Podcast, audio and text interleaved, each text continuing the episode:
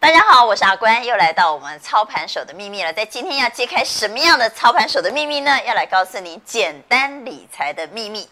理财很难呢、理财很辛苦哎、理财要怎么样才能够简单呢？两位专家要告诉你答案。在今天特别邀请到文青欧吉上乐活大叔施生辉大家好，我是乐活大叔施生辉，啊，据说你三十岁开始就叫大叔了是吧？你没嗯没有那么老老了。开蛋啊，老开蛋了。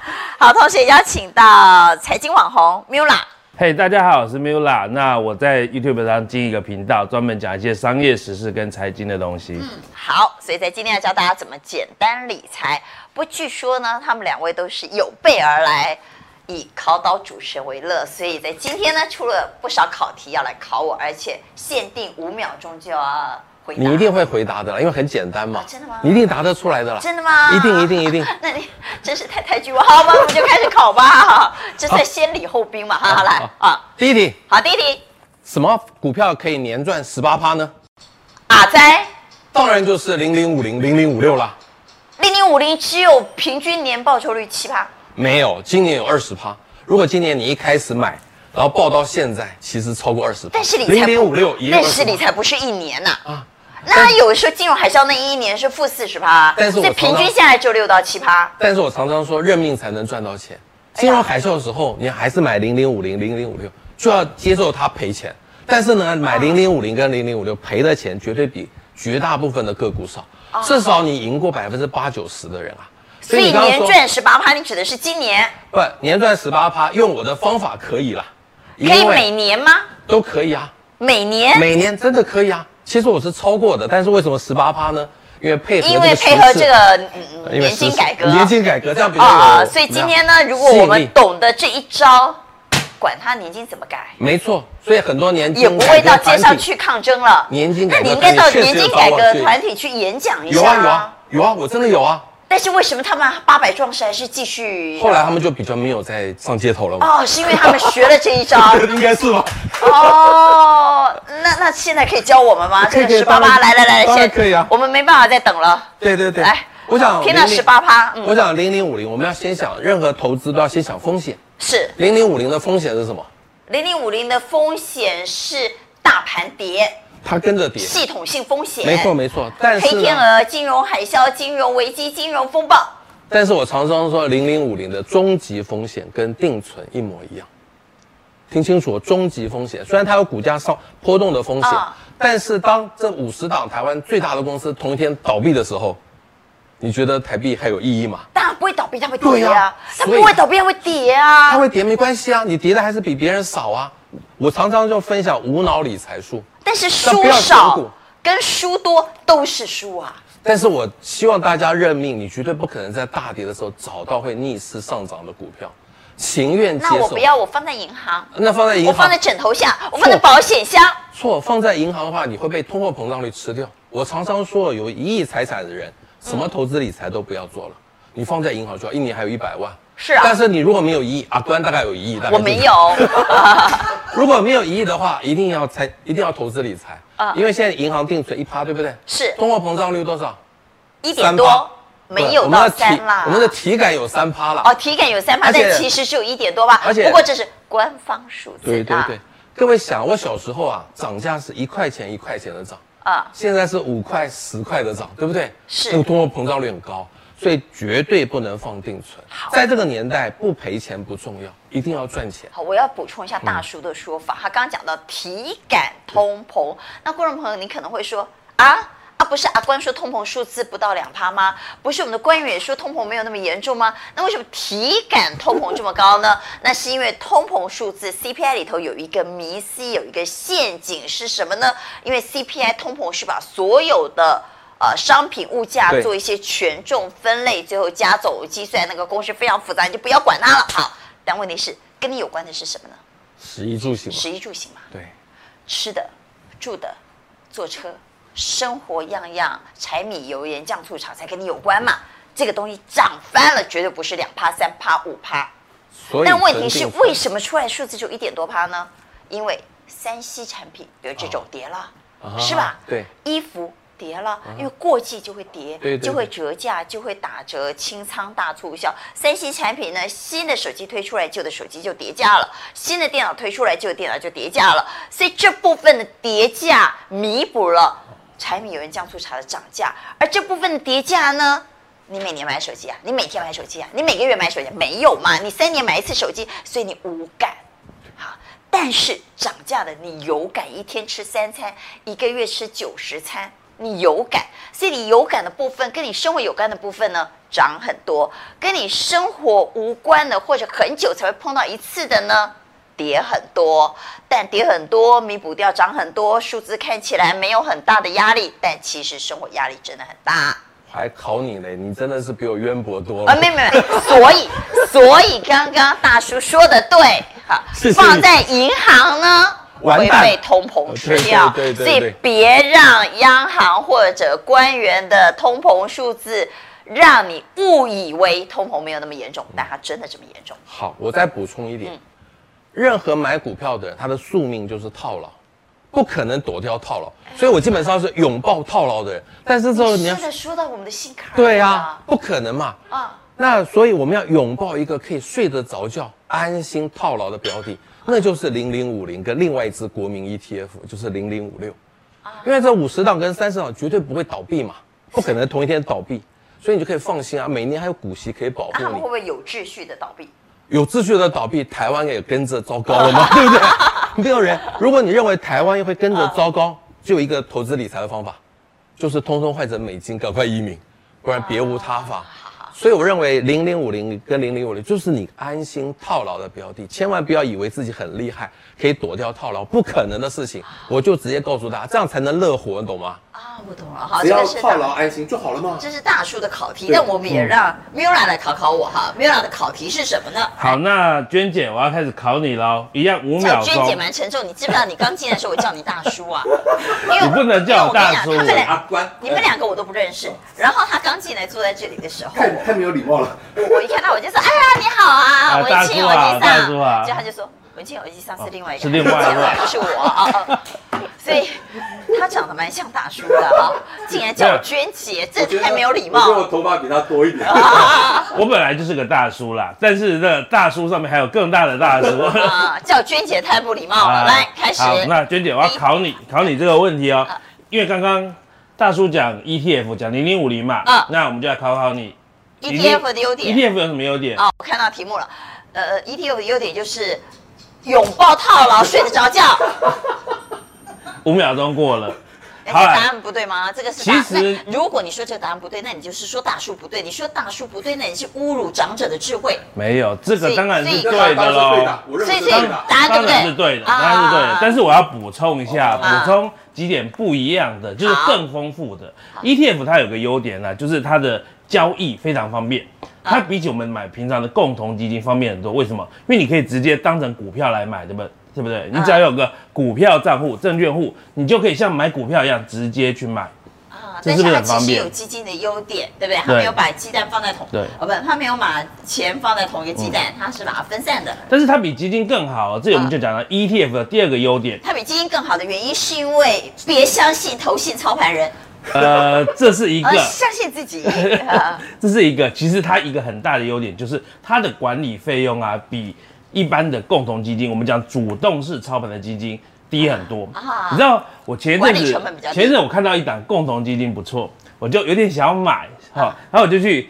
透过我的网银想要买这档共同基嗯金，我就看看手续费，光手续费哦，它打了六五折哦，就一点多趴。然后呢，不要是忘了，年一点多吧，一年就是买的时候一点多趴，啊，买的时候交一点多吧。然后呢，然后每年还要缴这管个理费基金吗要管理费嘛，大概也是一点多趴。啊，每一年是一点对多啊，，然后你最后赎回的时候也还要费用哦，也要呃也可能还有一点多多哦趴。所以其实你买基金的这个成本是非常高的。吧是但是你买 ETF 的话，ETF 的这管理费用啊，是比共同基金低很多的。哦好，一般来讲，我们刚刚大叔讲的这个零零五零嘛，它的整个内扣费用大概去年是零点四四个 percent，那一般的共同基你金，算哎的好精啊！你哦 也这个我们数看不字出都来记你老得家。多少张，心瓜这样哎，连那个零点四四你也计较成哎这样，你投资是不能百放分之零点四四吗？对对百分之百分之零点四四你也计较成这样，哦，我告诉你，那个累积起来很多年就差很多了。你知道一般共同基哎金它收的这个管理手续费是多少吗？大概是一点五 percent 到两到三个 percent 之哦间，看那个基金的复杂度。有的基金它的投资策略很复杂，它就要比较多的团队研究团队，它的管理费用就比较高，对不对？哦是。那我问你，一点五 percent 跟零点四四 percent 差了多少？差了一个 percent 呢？你如果一个 percent 每年差一个 percent，二十年加起来会差多少？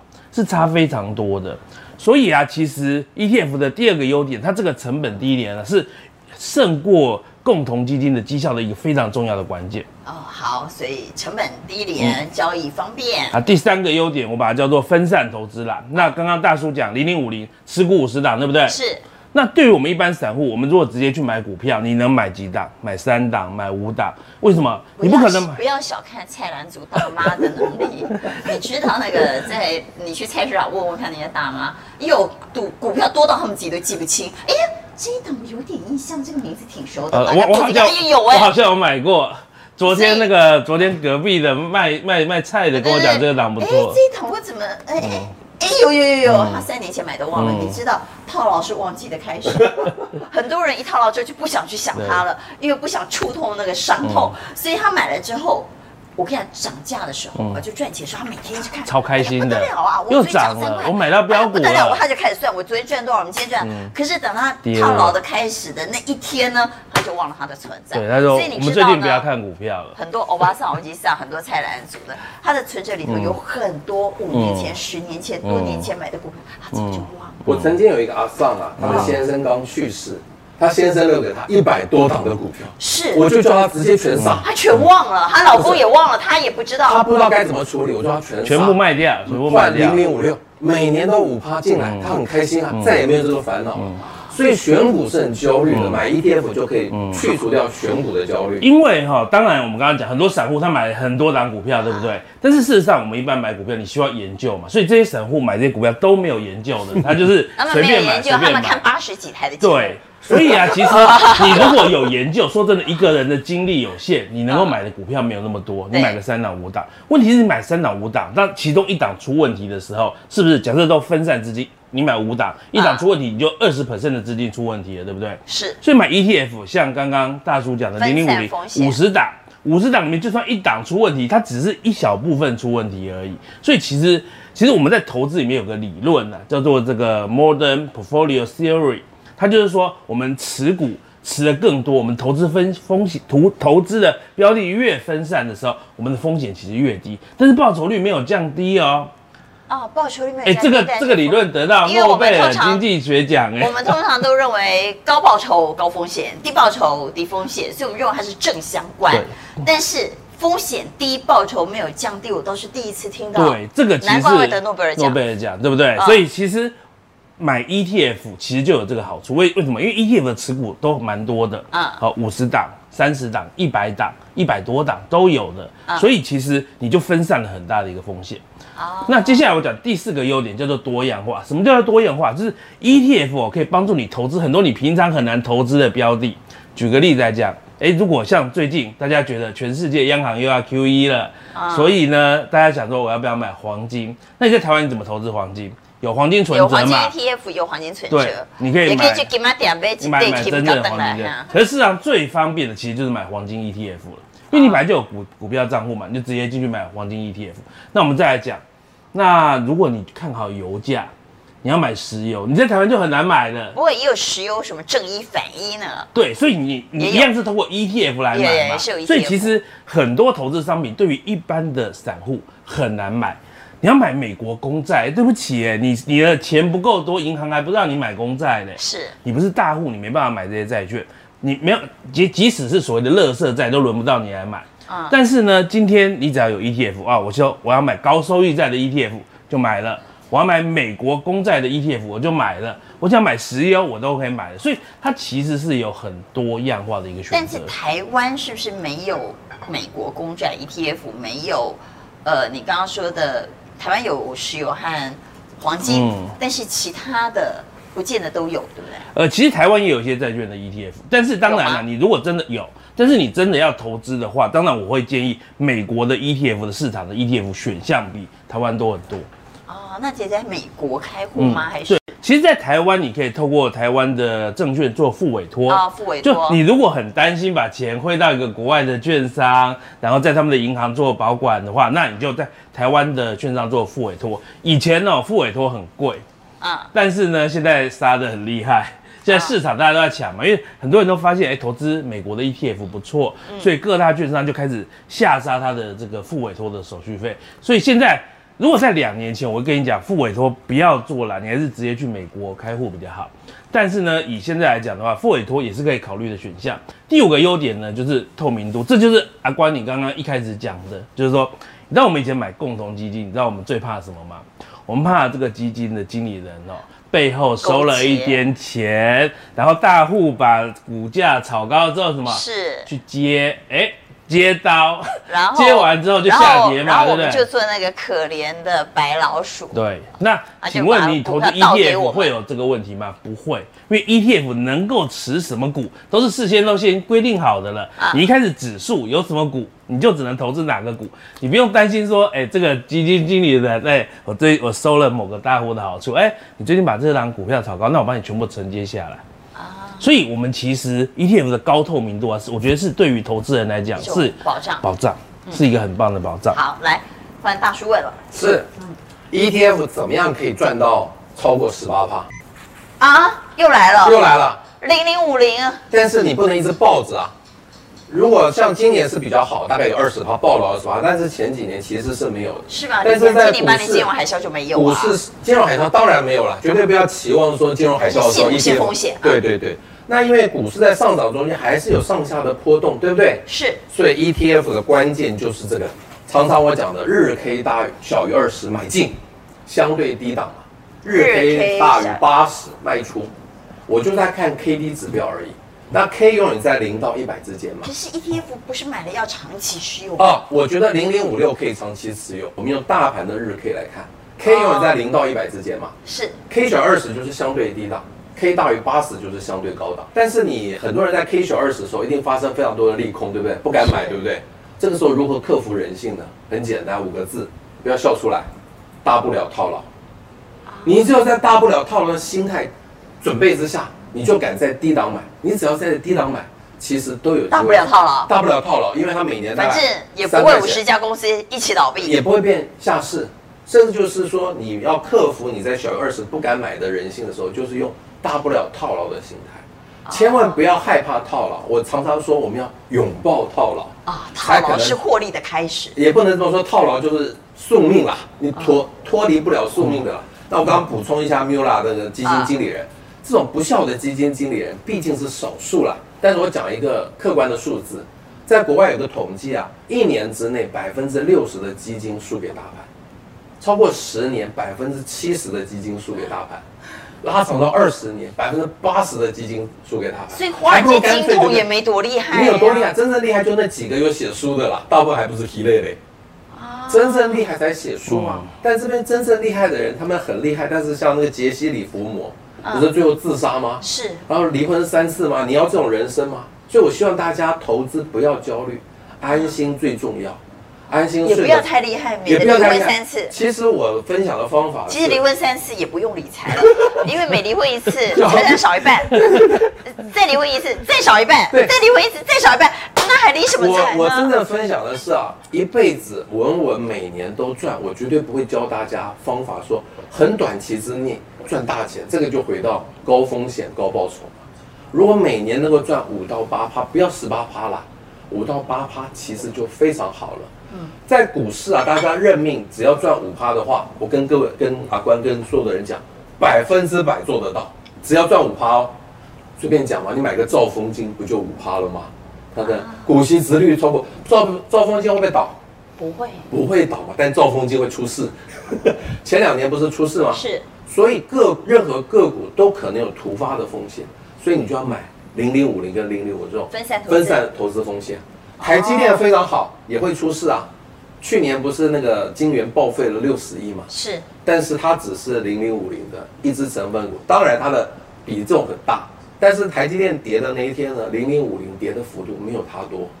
哎这因为就是其他买个股一分散了。对对对，嗯那零零五六那会不会我插个话？那会不会涨的时候也相对的被分散呢？没错，所以你不能期望你在零零五零、零零五六上面会得到爆发性的获利，那不可能，这也不是我追求的东西。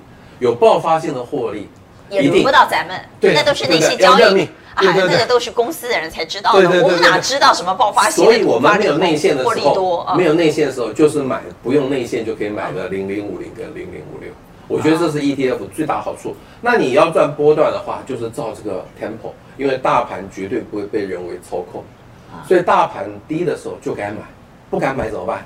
抱定大不了套。大不了就套了对啊！记住这句话 啊！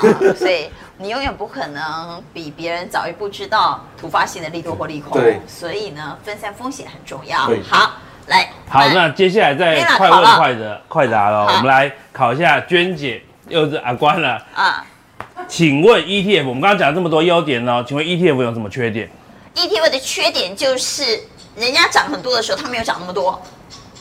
还有呢？反正我都是用大叔的答案，然后来 我我可以回答吗？待会儿我要补充回啊答。 基本上哦，我个人认为哦，与其说是 ETF 的缺点，不如说是 ETF 会有哪些风险啦。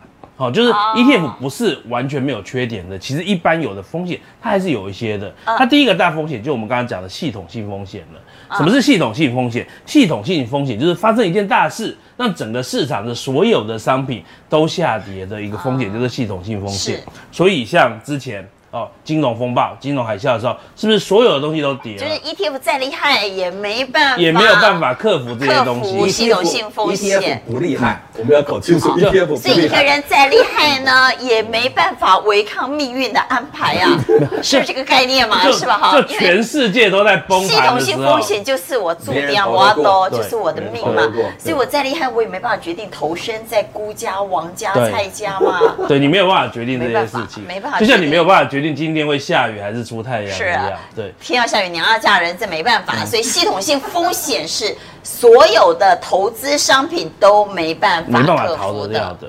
第二个 ETF 它有一个数字，我们把它叫做追踪误差，这个就是比较每一档 ETF 好坏的地方了。就是我们知道 ETF 是追踪指数嘛，对不对？是可是今天指数涨了十 percent 的时候，ETF 一定涨十 percent 吗？不一定定，它可能涨九点八个 percent，哎它可能涨九点五个 percent，它要追踪嘛，因为 OK。今天如果有更多的资金投进这个 ETF，它就就得买这些 ETF，买这些股票买进来。是那它什么时候买？怎么样去买？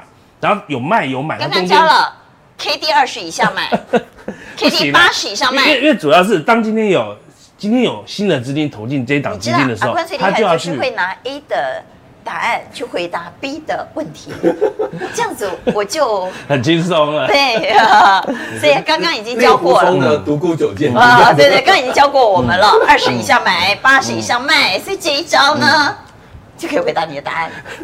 这一招哦基本上他不太能够完全回答这个答案啦，因哎你为你在吐槽大叔吗？我没有吐槽，因为我讲的你是看他不的起大叔没有你在侮辱大叔的智哦这世界慧没有万无一失的方法，我还是会不是是谁啊？啊！挑拨离间失败， 我讲的是 ETF 它的基金管理团队，它在怎么样的状况下需要买进这些股票嘛？啊你有新的资金进来，有新的投资人进来，他就得持有这些股票啊。那所以其实今天你有一百万的资基金新进入这个零零五零这样这档 E ETF，他就得拿到这个一百万的相对应的股即票。便在高档，他也被迫得买，对，他这得是他的问题。他不像那种一般共同基金，我还有二十 percent、三十 percent，我我留现金部位。事实上，，E 它 ETF 它还是有一点点现金部位，但是就很少。所以其哦实这个部分就是它的一个追踪误差。所以你看哦，同样是追踪这个零零五零，台湾有两档嘛，一档是富邦的，一档是元大的，那你就可以去比较哪一档追踪零零五零比较精准一点。哪一档啊？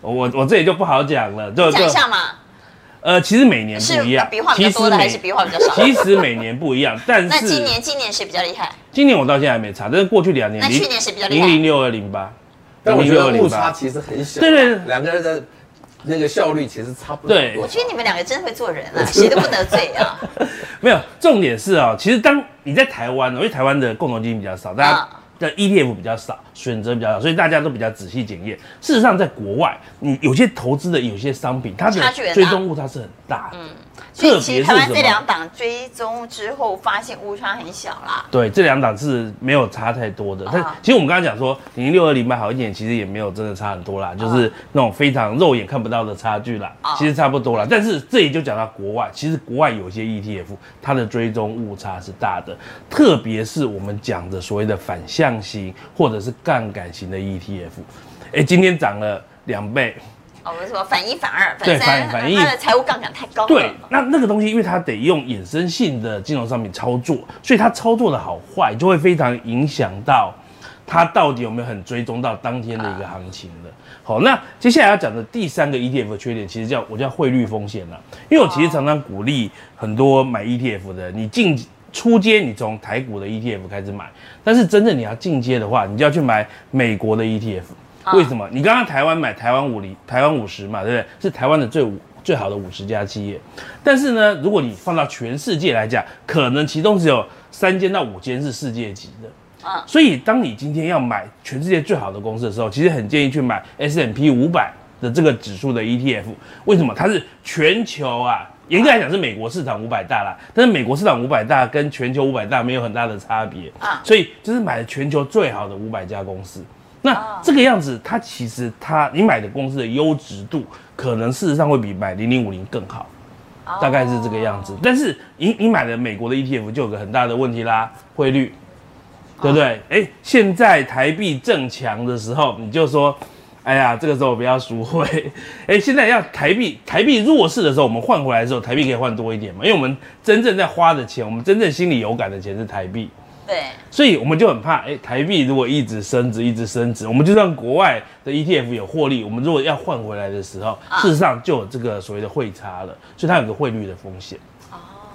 但是你不能一直期待台币一直贬值 啊，所以你赚到汇差。那我要补充一下 ETF 的缺点有两个，嗯刚刚 Mula 讲的太学理化，我很讲口白的。嗯第一个叫无聊，买个 ETF 日 K 小二嗯十买，日 K 大于八十哦买没，事干，没事干一年大概三到不刺四激次，零零五六一年暴牢，无剥夺聊嗯了剥夺了很多投资人对，看盘的但那是种乐趣。我我要提醒大家，投资无聊，你的人生才有聊。你可以把很多的时间留下，嗯做你自己觉得更有意义、更开心的嗯事有情。道理第二个，零零五零、零零五六，还有所有的 ETF 都没有股东会纪念品，啊，啊没就有有点雨冷笑话。没有雨伞可以拿啊对哈对对对对，所以我觉得 ETF 就是很无聊，嗯但是呢，无聊对你的人生反而是好事。哎有道理啊。啊，我我想哦，这个那个六千万不要理财法，第一个就是不要用大脑啊大家用了大脑就会怎么样？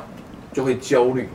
买零零五零零零五六，要不要用大脑？不用要，真的只剩下你对台湾经济未来前景的一个期望。但是我真的觉得台湾真的是好，大家不用那么担心。好，第二个，千万不要相信长期的复利效果，我要注意哦，是长期哦，因为这二十年来发生三次股灾，你只要通通把赚到的钱一直滚进去的话，有一天就是纸上富贵所以一要场。懂得获利了结获利了结，获利了结之外呢，还要懂得去花钱，啊，花掉的钱才是你真正拥有它的。花不掉的是遗产。对，对对对，所以我觉得，你把投资赚的钱部分花掉，部分滚进去，千万不要全部都滚进去。啊复利效果是重要，但是不要长期。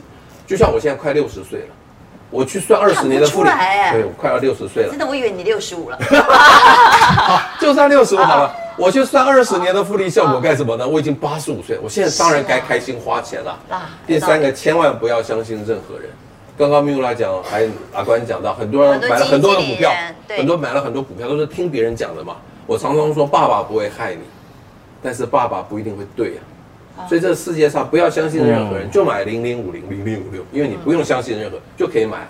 千万不该懂太多，米 u 拉你懂太多了啦，每天在烦恼这些事情，我头发越来越少，对你啊没有发现吗？啊，当然，所以我觉得不要懂太多，你懂越多啊，啊其实都是皮毛，反而风险更大，还不如就懂那一两个。我常常说，日本有个寿就司是机半桶水不如对没装水。，对寿不是，不如就完完整整的一桶水。比如说呢，日本的寿司之神有没有？啊他一辈子只会捏寿司，他会不会做红豆馅？不会啊，他就捏好寿司就好了。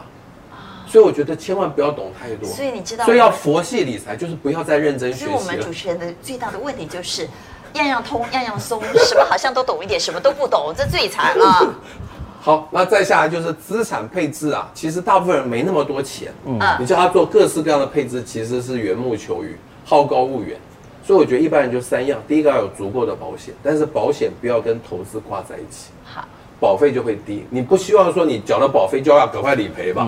你希望那保费全部浪浪费掉掉啊嗯啊。第二个房子还是一定要买啦。好啊，所以有对一个资产配置就在房子，一个在第保三个险。，第三个就是你最0050不是你最熟悉的投资工具，你越熟悉风险越低。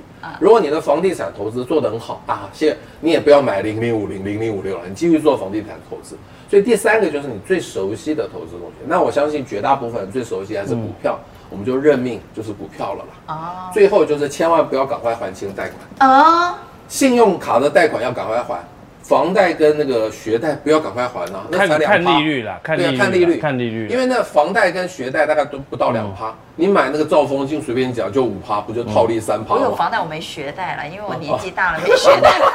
有学贷其实是一件蛮幸福的事。对每次我碰到有小朋友跟我说：“哎呀，我这个学贷。”我说：“那表示你年轻啊，积极向用学贷都没了啊，其实只有房贷啊。对，所以房贷其实尽量拉长没有关系，因为你努力工作的话，你一定薪水会增加嘛，你未来会有越来越强的还贷款的能力。那你现在比较辛苦的时候，不要急着还，嗯直接套利三趴，对不对”？糟尽糕，我只要一有钱，一存了钱，我就去还贷款。千万不要。就就就看你那个贷款的利率多少，一基本点上多啊，一点多，一点都不那对用啊还，一点都不用还，真的啊，零零五六今年有六趴嘞，是哈、对对啊，一点多你应该把它投进投资工具，因为大多数的投资工具其实都很容易得到三趴五趴以上的报酬率，所以当你的利息是这么低的时候，事实上你不用急着还。但是你如果是什么信贷、哦如果信用卡那个当然如果是是啊信用卡，哎、对拜托那去还，因为那个利率很高。好那了利，率很大高叔有六千万，那你有几千万？你要不要提？你要不要在我们节目最后也提醒大家一 下？哎我们讲一下零零六九二，好，来讲零零九九到底是啥呢？哎跟这是我签考一这下，考要一这是要下签乐透的阿宽号码阿宽吗？请问零零六九二是什么？你知不道知吗道？你不知道？零零不知六为不知。零零六九二是一档我最近非常推荐的等一下，档 E 我来问一下 ETF。大叔，你知道我吗？不知道，因为我知道零零五零零零五六，啊是吗啊不要懂太多。对，我也不知道，大叔也不知 道。好，那我来介绍零零六九二这档 ETF 是什么啊？它叫做富邦公司治理的 ETF，它的整个 ETF 的概念就叫做公司治理啊。你知道公司治理是什么吗？公司治理应该知道吧公司治理啊，公司治理英文叫做 corporate governance 啊啊，就是说一个公司管的好不好，是啊有没有制度，里面的经理人会不会污钱，然后里面控管好不好，对不对？就是这个样子。那你知道台湾的证交所每年啊有对于上市公司做公司治理评鉴，就是说他去打分数啦，哎，这间的好不好，这间几分，然后就做一个排名，而零零六九的这档 ETF 啊，它追踪一个指数叫做公司治理一百指数。也就是公司治理好的公司，我才投资它。对，，它其实有三个选股标准哦。第一个选股标准是它先把所有上市公司里面流动性的股票先砍掉，就是那些比较小的股票啊，交易量很小，全部都砍可掉能。会有流动性风险的。对，把这些小股票砍掉之后呢，接下来他拿这个公司治理评鉴来对照，嗯然后他说你要能够在这个评鉴里面排名前百分之二十的，嗯我再卖列进去。哦最后他再加上一个财务指标，财务指标他看两个东西，就是你的净利跟你的营收成长率，好，就是这两个东西来做排名，最不嗯后要排生意出做很大，结果钱赚很少。对他要既要能赚钱，而且还要有成长。是啊，然后用这三个东西来做一个排名，然后排出一百档，他就编出这个公司治理一百指零数零，六九啊它。叫零零六九那我最想知道还是简单问，平均报酬率多少？它其实这有两的公年司，管得很好，但报酬率不怎么样。它这两年的平均报酬率是高过于零零五零的。当然，但是这种事情它不我觉是，得你们两个不合 哎、它这种东西不是每你们年俩都本来是认保识证吗的。我们不认识，今天第一次认啊哦但识。对，没有关系啊，这个是激荡出啊没有哦，因为因为其实啊，ETF 我们有分两种，一种我们叫做纯粹的被动跟随市场的 ETF，然啊后这种零零六九二这种 ETF，我们把它叫做什么？我们把它叫做所谓的 Smart Beta，叫叫那还有十八趴，你有几趴？呃，它的十八趴是透过它的这个日操作啊日 K 日 K 二十买进，日 K 八十卖出的方法做到的。零零五零它本身的过去两年平均投报的率平均投资报酬率大概是五趴到六趴之对间啦，过去两大概6%左右年大概是这个样子。那零六九稍微好一点，大概赢它赢个一两趴这样子。现在大概有七到八趴吗？对，大概大概是七八左右，大概嗯但是是七他八不左右。用日 K 二十买进，日 K 八十买，他就买了之后放在那不理他。其其实不是这样子，要不要那个样子嘛？你买零零五零，你也可以买的不理它，对那是你的投资哲学。哦那我也我也觉但得，我的意思是说，你是不理他之后的平均投报率有七到八趴吗？对对，就不理哦。他，因为我自己建议绝大多数人的投资啊，我还是比较建议说放买着不理。我我觉得大叔刚刚讲的很好，买了你你怕不要怕被套牢。那至于你需不需要做日 K 二十买进大，叔日 K 八十他卖出这大叔他件事太无情，聊，他说普通无聊可以不是问的非常不无是聊，因为大叔他想要投他资说报酬可以率，普通无聊，但你又非常无聊，那那也个不行。因为他想要的投资报酬率比较高，他希望做到十八趴的这个投资报酬嗯率。那一般人是不是真的需要到十八趴的投资报酬率呢？这个是一个自己的选择。就像你有有一个操作策略，你加上了这个操作策略之后，你可能多赚，你也不一定多赚啦、不是每个操作策略在所有的市场都可以稳稳赚没的。有放诸四海皆准的对，啦。所以所以其实我会觉得像像刚刚，但是我我之前看一本书哦，那本书是讲行为经济学啊啊，行为经济学里面有讲到人哦有很多的操作的一个我们叫做习行惯为，对，那这些行为会让我们造成我们投资的误差。啊所以，当你今天按照一个规则去操作的时候，绝对比你按照你一时的情绪去操作比较好。嗯所以，其实我我没有反对大叔的这个做法，不叫人家进出，其实是违反人性对的对。啊，但是你你你有一个这个 M 理财，我们来看啊，对这对大叔有六千万，你有 M 理财，M 理财是什么呢？对我 A 理财，我给大家五个建议啊。第一个建议是你不要急着致富。嗯，很多人他在投资理财，他有个很大的问题，他希望三年致富，他希望五年致富，他希望三年你五错年。大部分都希望一夜致富 啊，千万不要以为你这么厉害，要认命，只不有可 能的买事乐情。透有机嗯会。但是我觉得一个正确的理财观念，其实是你花个二十年到三十年规划你的人生的财务规划。你不要到了退休之后没有钱用，你到退休退休之后你还可以活得很好，然后你在退休前是二三十年，你也可以活得很好，这个样子就好了。投资理财，你当然可以去追求说好。一夜致富，一夜很难了，但是好，你一年之内通过很厉害的操作赚两百趴、三百趴，当然也有可能这样子。可是这些人，他也很可能在一瞬间亏掉。嗯，好，所以不要急着致富，不要急着致好。富。第二个就是不要追求过高的投资报酬率，这其实所跟以第一以你点的是标相关准。大概多少是你觉得合理而且我觉得一般人哦，就追就是求在市风险和利润的平衡点，市场的平均报酬率，大约是大概在六到八 percent 哦，你认为那是一个平衡点？对，哦我觉得样就那够个了是一个很安全的一个投资报酬率。事实上，你只要有够有纪律，你够有纪律，你每年都固定存一些钱，然后投资进这个市场，而且你不一定要把它卖出，你就一直持有，一直持有，一直持有，你让中间就算有市场崩盘哦。也不要你知道担心我开始进入股市之后，我进入股市之后，其实经历过好几次市场崩盘。我我我年纪比大叔轻一点，所以我经历了第一次的市场崩盘是网络泡沫崩盘， 2000接下来年对，接下来有 SARS 的崩盘，后来有二零三年，二零零八年，对不对？二金零融零海八啸年金融海啸，我经历过这三次崩崩盘。事实上，这三次崩盘都是你加码买进的一个好时机。所以，其实我常常也推荐大家使用定期定额啦，因为定期定额是一个很愚蠢的方法。但是，愚蠢的方法的好处是，就是会做。反正傻人有傻福嘛。对对对，傻人有傻福啦。所以啊你追求过高的投资报酬率的时候，你就会想说，我要用很厉害的指标，啊我要用很厉害的买进买出的方法，所以我可以赚到超过市场的报酬率。那我建议一般人哦，还是专心专注在自己的本业上面。啊你做的本业越好，你赚的钱就越多，你就可以把越多的本金丢进去，而哎不那才是是根本之道。那才是比较符合就是那大个多巴数菲人特的那个雪球，你先让那个雪球变大更对，重让要嗯雪球变大。第三个啊，我觉得一个重点是你不要自以为可以预测市场。你知道美股我们二零零八金融金融海啸对不对？然后二零一九、一零、一一、一二年就涨回来了，就涨回到之前的这嗯个零八年之前崩盘差不多的高点，那时候 S M B 晚又到了一千五百点左右。嗯，然后很多人就说，哦，这是高点。不要买，我要退出。我就说没有什么好退出，我继续放着。后来 S M P 五百继续涨涨涨两千多点了，他想天哪，二零零八年金融海啸前崩盘也才一千五百、一千六百点而已直，接现在涨到两千多点，是不是超超超高？是是不是该卖？卖嘛，比较安全嘛。结果呢，现在 S M P 五百涨到三千点，也就是他没有出现败相之前，明明呢他在跑的过程中，你看他身体还很好，跑得还很快，你干嘛要预测他就不能跑了呢？但是对当他开始喘了，开始有败相了，开始流汗了，开始有点问题的时候，那时候再来卖。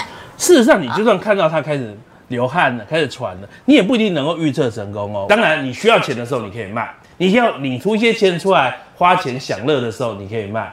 但是呢，绝大多数时候，我建议你的钱放在市场里面，随着市场去滚动。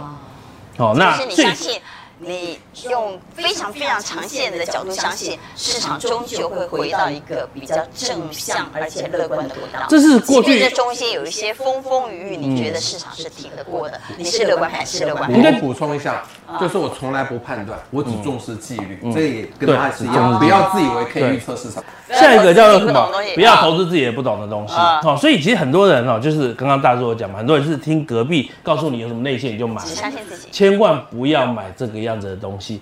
你这如果很不幸你什么都不懂的话，就买 ETF，就这么简单，买指数 ETF。最后一点是你不要害怕市场崩盘，这点很重要。好、因为市场崩盘哦，事实上是你最好投入的时候。然后，可是你一旦害怕市场崩盘的时候，你会一直在猜那个高点在哪边，你就会想要退出市场。然后一旦崩的时候，你又不敢买，你想说现在崩人二性十大趴考，验。崩了二十趴会不会崩四十趴？有可能嘛，所以就不敢买嘛。错了，其实崩盘跌十趴买，跌二十趴继续买，跌三十趴继续买，跌四十趴继续买，你就会让你的持股成本变低。好，哦我们下课，因为哈，呃主持人有个非常重要的工作叫管理时间。谢谢两位提供了我好，们谢谢谢谢谢谢简单谢谢理财法。谢谢。